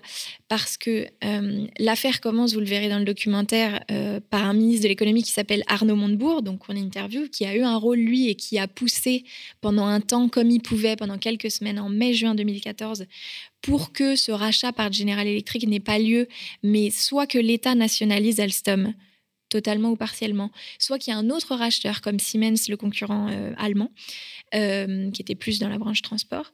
Mais en tout cas, que ça ne se fasse pas euh, voilà, au bénéfice de GE et que ce rouleau compresseur dont on a parlé, politique, médiatique, et du monde économique qui s'était mis en branle pour dire oui, oui, GE, euh, on les accueille, venez racheter, on vous donne tout, on est content.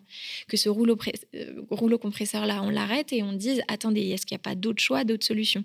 Montebourg, en réalité, il a été totalement court-circuité, c'est raconté dans le doc, par François Hollande, qui est président de la République à l'époque, Manuel Manuel Valls et par euh, aussi un, secrétaire général adjoint de l'Élysée à l'époque qui se permet de dire dans une réunion, alors que c'est pas spécialement euh, non plus sa place, euh, voilà, qui, permet qui se permet d'exprimer un avis. Et quand Montebourg propose la nationalisation totale ou partielle, on a Emmanuel Macron qui dit mais on n'est pas au Venezuela. Sous-entendu, ce serait déjà, enfin, c'est une politique entre guillemets d'extrême gauche ou communiste que de vouloir nationaliser, en fait, protéger aussi l'un de nos fleurons industriels. donc on voit là en fait toute la couleur, la coloration idéologique derrière du libéralisme, du capitalisme qui ne doit pas être régulé et de la course au marché à tout craint sans, sans jalon euh, qui, a mené, euh, qui a mené à cette perte. Et donc, tout au long, depuis 2014 euh, jusqu'à aujourd'hui, Emmanuel Macron a un rôle à différents égards. En tant que ministre de l'économie, c'est lui qui, qui, signe en novembre 2014 la vente définitive de G. Alstom. Et à ce moment-là, ce qui est très important de comprendre dans cette affaire, parce qu'on peut se dire, OK, mais c'est la vente entre deux entreprises, donc l'État n'a pas de rôle tellement à jouer. L'accord de novembre 2014, c'est un accord tripartite entre Alstom, General Electric et l'État. C'est un accord contractuel, c'est pas simplement des belles promesses. L'État s'engage à ce moment-là, et c'est Emmanuel Macron qui signe en tant que ministre de l'économie et qui dit on va suivre les promesses de General Electric. Ces engagements-là, on va les suivre, et attention s'ils ne sont pas tenus, on va veiller à ce qu'ils soient suivis. Et donc il y avait euh, pas mal d'engagements, mais dans les deux, trois qu'on a retenus, nous, il y avait notamment la création de 1000 emplois, création nette de 1000 emplois, le maintien des sièges sociaux en France pendant au moins 10 ans, et d'autres points un peu plus techniques sur des parts, du rachat d'actions, de, d'actions des choses comme ça. ou une golden share dans la partie nucléaire, justement, qui était particulièrement sensible, donc un, un, mécanisme pour pouvoir bloquer des potentiels rachats ultérieurs. Mais en tout cas, sur sur ces points-là, l'enquête le montre. On est allé voir si l'État avait fait ce suivi, avait fait cette surveillance, avait joué son rôle de gendarme. Mais force est de constater que pas du tout. En tout cas, pas du tout assez. On a notamment un point, où, moi, qui est un des points qui m'a le plus euh, interpellé. On a Philippe Petit-Colin dans ce documentaire, qui est un leader syndical de l'intersyndical, donc du groupement, et notamment de CFE-CGC, le syndicat majoritaire dans, dans l'industrie euh, notamment de la métallurgie et de ces industries-là, euh, qui nous dit, donc en 2015, quand euh, G s'engage sur les centres de décision, par exemple, on, ils disent il faut maintenir les centres de décision pendant 10 ans en France. C'est important parce que avoir des, des, des directions en France, c'est protéger aussi les intérêts de la France, d'avoir des Français, alors que quand c'est des Américains, des Suisses, etc., ils vont peut-être pas forcément prendre les mêmes décisions. Eh bien, donc euh, c'est un engagement qui est pris. Et en fait, il se trouve que l'intersyndicale, en 2019, donc quatre ans plus tard, à l'été 2019, il me semble, a rendez-vous avec Bercy pour toujours continuer parce a les plans sociaux s'enchaînent, que ça se délite, qu'ils sont dans une bataille pour essayer de conserver ce qu'ils peuvent et d'agiter Bercy en disant mais faites quelque chose, aidez-nous. G fait tout l'inverse de ce qu'ils ont dit au départ et on est en train d'être dépecés. Et là, Philippe Petit-Colin et ses collègues de l'intersyndicale, euh, quand ils posent la question à Bercy, et au fait, sur les centres de décision, sur les sièges sociaux, vous avez regardé euh, ce qui se fait et est-ce que vous savez s'ils sont maintenus en France? On leur répond ah bon, mais euh, il y avait un engagement sur les centres de... Enfin, ah bon, ah bah vous pouvez nous communiquer les documents. Ah non, ça n'a pas été suivi du tout. Enfin, je veux dire, il y a une forme... On a découvert qu'il y avait une forme d'amateurisme presque et de... Et j'allais dire, je ne sais pas si c'est du je m'en foutisme, de la complaisance, du... C'est un mélange de plein de choses. On parle aussi du fait qu'il y a eu vraiment une complaisance vis-à-vis des Américains particulièrement. On a laissé faire. On, on ne va pas chercher. C'est le marché. C'est les entreprises. Ça s'autorégule. On laisse faire. Non, surtout dans un accord tripartite où l'État a pris l'engagement de suivre ces engagements-là et où rien n'a été respecté. Pour rappel, ce n'est pas 1000 emplois qui ont été créés, c'est 5 6 000 emplois qui ont été détruits en France. Et donc, ça veut dire aussi que c'est des brevets, des brevets qui sont partis à l'étranger, qui sont passés dans des mains, euh, du coup, euh, aux États-Unis, euh, alors qu'on avait des, des, un savoir-faire, des compétences, des outils de production qui étaient uniques au monde, sur lesquels, encore une fois, on était leader parfois sur certains segments, numéro un mondiaux.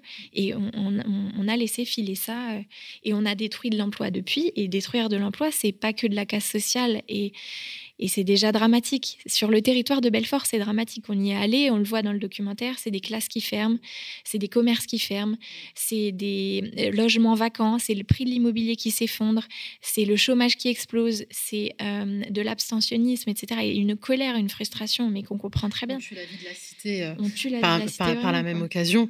Et alors, nouveau rebondissement encore dans cette affaire. Finalement, Début 2022, EDF a racheté une partie de ce qui avait été vendu par Alstom à General Electric. Alors à quoi ça rime tout ça et qui a été le plus grand gagnant de ce petit jeu compliqué? Hmm. Mais c'est vrai que donc, euh, pour rappel, le mois dernier, il y a eu un, grand déplacement d'Emmanuel Macron, euh, qui n'était pas encore candidat officiellement à l'époque, en février, donc à Belfort, le siège d'Alstom General Electric, et donc, euh, enfin le siège, le, plus gros site en France. Et donc, euh, pour dire, euh, mais attendez, regardez, je vous, je vous ai pas oublié, je reviens aujourd'hui et je vous annonce dans un grand plan France Relance 2030 la reprise du secteur du nucléaire, donc un grand plan avec la construction de PR, etc. enfin, la construction de, de un grand plan d'investissement sur le nucléaire. Et attention, je vous annonce que la France, via EDF, en fait, euh, va racheter euh, l'entité euh, GIST, qui est l'entité qui possède notamment les turbines Arabelle, les turbines vapeur dont je vous ai parlé, qui sont considérées comme les plus sûres et les plus puissantes au monde à l'heure actuelle, encore aujourd'hui. malgré les sous-investissements chroniques depuis, depuis le rachat par GE. et en fait, on se dit à ce moment-là, bon, bah, c'est génial. Enfin, je veux dire, dans la couverture rapide, médiatique d'un JT, on se dit, ah bah, Emmanuel Macron annonce des milliards, annonce racheter un truc, c'est génial. Oui, mais à aucun moment, il a rappelé que c'était quand même lui qui avait signé ce rachat et qui avait autorisé ce rachat sept ans après. Hein, ça, il s'est pas il s'est bien gardé de le rappeler, euh, que les engagements n'avaient pas été suivis depuis, que Bercy euh, n'avait pas joué son rôle, hein, clairement qu'il y avait une casse sociale énorme. Et donc, un, oui, il, il rachète à ce moment-là une petite partie de ces entités-là donc sur le nucléaire, donc c'est bien. Plusieurs acteurs du documentaire qu'on a interviewé au cœur du dossier l'appelaient de leur vœu depuis longtemps, parce que c'est quand même spécifiquement stratégique. Mais déjà, quid des 9-10 000 salariés d'Alstom euh, General Electric qui, restent, qui vont rester là et qui n'ont aucune idée de à quelle sauce ils vont être mangés? Parce que General Electric, il y a quelques mois, ça y est, elle l'a annoncé, va se retirer définitivement de la France d'ici 2023-2024. Donc, sur 10 ans, ça aurait été un dépeçage. Vraiment, là, on peut le dire aujourd'hui avec ce recul-là. Sauf que dès 2014 et dès 2015, certains salariés, certains syndicats alertaient. Mais, l'État n'a pas joué son rôle. Et on se demande même si l'État, si les pouvoirs publics, si les sénateurs, les députés, j'en parlais encore récemment avec des sénateurs, des députés, ont les outils, si l'arsenal législatif français est vraiment adapté pour euh, lutter contre une extraterritorialité américaine, donc très puissante, qui permet euh, de faire pression euh, sur la France, de faire des pressions économiques très fortes, etc., lors de rachats. On n'est pas assez outillé, on n'est pas assez armé. Ça a un petit peu évolué ces dernières années parce que beaucoup d'hommes politiques l'ont mis sur le devant de la scène, mais on n'est encore sans doute pas assez armé dans cette guerre économique-là. L'affaire Alstom a aussi mis en lumière une sorte de guerre économique, hein. tu en parlais, hein, que les États-Unis livrent, y compris à leurs alliés, via la fameuse extraterritorialité, je vais arriver, du droit américain. Tu l'as évoqué. Est-ce que tu peux nous expliquer euh, le concept et pourquoi il représente vraiment une menace? Oui, alors c'est vraiment une loi qui est unique au monde. On estime que, enfin, à part les États-Unis, il n'y a pas d'autres pays qui ont cet arsenal-là. Et c'est simplement un espèce de paquet de lois qui a été voté dans les années 70 aux, États-Unis, mais qui est surtout utilisé depuis la fin des années 90, qui permet aux États-Unis euh, de faire des procès, on va dire, beaucoup plus facilement à des entreprises concurrentes partout dans le monde à partir de critères qui sont en fait des critères d'entrée hyper, euh, hyper. C'est-à-dire, par exemple, s'il y a des transactions dans cette entreprise, qu'elles soient tchèques, euh, péruviennes ou je ne sais quoi, ou, ou nigériennes, si elle utilise, par exemple, dans ces transactions du dollar, eh ben, les États-Unis, avec leur loi extraterritoriale, euh, ont le droit de traîner cette entreprise en justice. Donc, en fait, en réalité, ça leur donne pratiquement le pouvoir de, de, traîner en justice n'importe quelle entreprise concurrente dans le monde.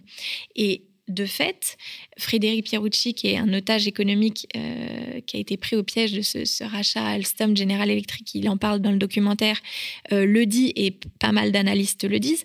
Cette loi en fait américaine, est une forme d'outil de guerre économique utilisé par les, euh, les États-Unis pour intimider, notamment lorsqu'ils veulent racheter un concurrent américain, euh, un concurrent pardon euh, étranger.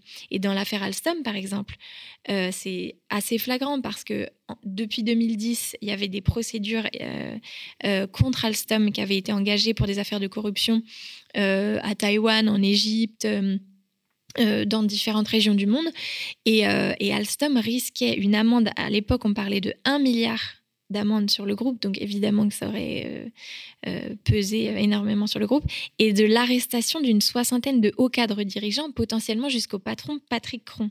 Et donc pour beaucoup d'observateurs, cette menace énorme venant des États-Unis a en fait joué énormément au fait que du coup la France s'est résolue à dire bon bah on revend aux Américains parce que de toute façon sinon et on négocie de, de faire baisser le paquet de sanctions, de peut-être pas qu'ils arrêtent nos dirigeants etc. Mais on, fait en gros on, obtempère, tant pis s'ils rachètent, tant pis on leur vend ce pan-là, mais on se débarrasse de, on, on va pas envoyer nos cadres en prison etc.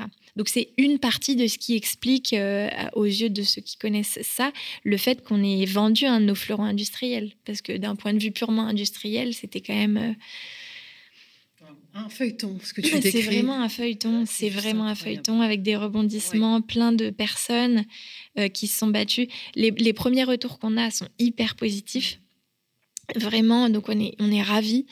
Euh, le, truc qu'il y a, comme souvent dans l'investigation, qu'on me dit beaucoup, c'est qu'on ressort avec beaucoup de colère. Mm. Parce qu'en en fait, on se dit, mais quand est-ce que l'intérêt général a été défendu? Sur quels critères on a décidé de vendre ce fleuron? Qui va en payer les pots cassés? Qui en a tiré profit? Bah, Toujours une espèce d'élite euh, politique, économique qui s'enrichit énormément dans ce genre de deal. Et puis finalement, derrière, bah, la casse sociale, donc les employés, bah, eux, ils n'ont plus de boulot, euh, ils sont licenciés, etc. La perte des brevets, la perte, la hausse des prix, etc. Et donc en fait, c'est très frustrant. C'est, ça crée beaucoup de colère. Mais il faut aussi voir que du coup, les personnes qui témoignent dans ce documentaire, par exemple, euh, bah, ont essayé de jouer un rôle. Par exemple, Olivier Marlex, je prends qu'un exemple, mais c'est un député Les Républicains. Dans ce documentaire, vous allez voir que la droite française est quand même pas mal pointée du doigt à différents échelons, notamment quand on aborde la question des conflits d'intérêts. Il y a des noms qui sortent comme Jérôme Pécresse, comme Clara Guémard, donc Jérôme Pécresse, le mari de Valérie Pécresse, candidate actuelle à l'élection présidentielle.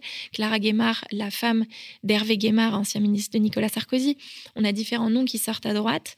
Euh, et Olivier Marlex, euh, député euh, Les Républicains d'Eure-et-Loire, a pris la décision, entre guillemets, j'allais dire contre son camp, alors c'est pas euh, contre son camp, mais de prendre, la, de, prendre le risque de lancer une commission d'enquête sur ces genres de fusions-acquisitions qui ont eu lieu donc sur STX, euh, euh, Alcatel, et, Alstom, en disant mais attendez, on va aller voir quand même derrière. C'est eux qui découvrent qu'il y a 300 millions côté Alstom, 262 millions, et côté GE au moins autant qui ont été dépensés avant en lobbying, en, cabinet d'avocats, de, de, en com, etc.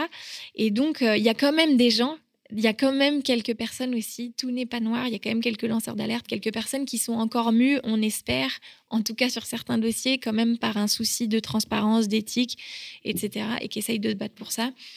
Donc tout n'est pas tout noir, mais c'est vrai que c'est le genre d'affaire qui est révoltante et, dont, dont, on paye les pots cassés, dont les citoyens payent clairement les pots cassés.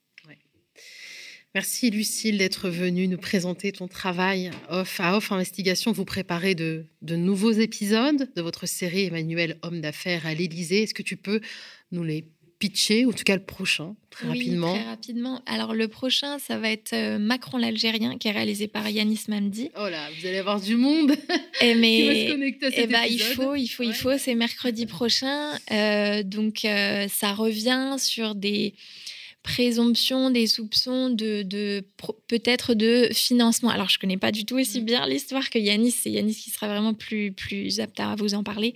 Mais euh, de, de, sa, de, la campagne présidentielle euh, d'Emmanuel Macron en 2017. Euh, et les épisodes suivants, il y en aura un autre que j'ai réalisé sur Sanofi, qui revient sur les liens troubles entre notamment Emmanuel Macron et Sanofi dans différentes histoires et la responsabilité que porte Sanofi sur le plan sanitaire et environnemental sur différentes affaires et le fait que l'État se montre très complaisant avec ce laboratoire. Donc voilà. Et puis, euh, et puis il va y avoir un super épisode de Jean-Baptiste Rivoire, donc qui est notre rédacteur en chef, mais qui réalise aussi un épisode sur euh, les finances d'Emmanuel Macron et notamment euh, ses déclarations de patrimoine qui sont a priori très sous-évaluées. 500 000 euros, on l'a vu, on l'a vu il y a pas longtemps, c'est en train de, ressortir. Mais, mais donc voilà, une belle enquête là-dessus aussi. Donc, donc voilà, c'est un épisode par semaine, ça sort le mardi. le mercredi, on débrief aussi sur un canal Telegram auprès des des abonnés qui nous ont financés, parce qu'on rappelle et on leur dit merci encore que cette série, elle a été financée grâce à 4500 à peu près contributeurs qui nous ont donné des sous et qui nous permettent d'être 100% indépendants, parce que pour rappel, cette série, elle a été euh, refusée par toutes les chaînes de télévision. C'est quand même incroyable. C'est quand même incroyable. Euh, et, vous menez un travail, enfin, c'est juste enfin, remarquable comme tout le travail d'investigation mené par des journalistes. C'est un véritable travail de juge d'instruction sans avoir les moyens de la justice. C'est juste Sans avoir l'arsenal législatif. Après, on ne se prétend pas juge, hein, parce qu'on n'a pas les mêmes moyens, etc. Ni financiers, ni législatifs, et pas les mêmes pouvoirs. Mais on essaye en tout cas d'aller chercher, euh, d'aller chercher euh, les, les, les, détails, le fond, l'info, de l'analyse et du témoignage. Et dans le doc Alstom, je trouve qu'on a réussi à le faire euh, aussi grâce à Jean-Baptiste, mais euh, de, c'est pas que du technique et que, du, que de l'info. On en a mis beaucoup parce que c'est un, un, sujet assez technique, mais il y a aussi beaucoup d'humains, beaucoup de témoignages. la parole est beaucoup donnée aux personnes qui ont subi cette casse sociale, aux personnes qui vivent ces humiliations. Euh, euh, notamment, je pense à Sébastien Provent euh, qui, nous a donné son témoignage, à Philippe Petit-Colin évidemment aussi. Donc aux gens qui vivent ça sur le terrain, c'est pas que des histoires dans les hautes sphères de gens qui gagnent beaucoup d'argent. Très concrètement sur le terrain, c'est des gens qui sont au chômage. Sébastien Provent, il a été licencié en septembre 2021, il a une femme, il vient d'avoir des jumeaux. Euh, voilà, c'est ça la casse sociale aussi, c'est des histoires humaines, des familles qui, qui sont en difficulté financière. Donc, donc voilà, c'est un peu tout ça que raconte ce doc. Je rappelle que ton documentaire hein, Alstom, la France à vendre, est disponible sur la chaîne YouTube d'Off Investigation et sur votre site internet. Et qu'Off Investigation est un média indépendant qui ne vit que du soutien des citoyens. Votre levée de fonds initiale est arrivée à son terme, mais on peut et on doit toujours soutenir Off. Comment euh, via le site internet, euh, via oh là là, ils vont m'engueuler parce qu'ils vont dire que je sais pas, mais euh, il y a un site par lequel on peut donner et j'imagine qu'en en regardant sur notre site internet, c'est pas Ulule, c'est pas, sur bon, je sais sur plus. Le site, on, sur le site, on voit et puis on fait régulièrement des communications sur Twitter ou sur nos autres canaux pour dire il y a toujours le petit lien donner, soutenez Off Investigation. Donc voilà, si notre travail vous plaît, effectivement.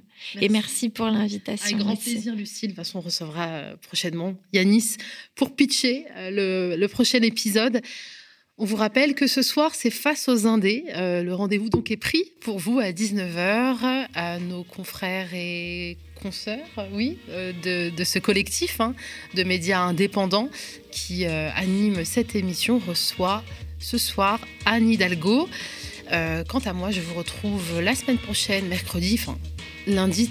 Théophile sera là, bien évidemment. Je vous souhaite un bon week-end et à très bientôt.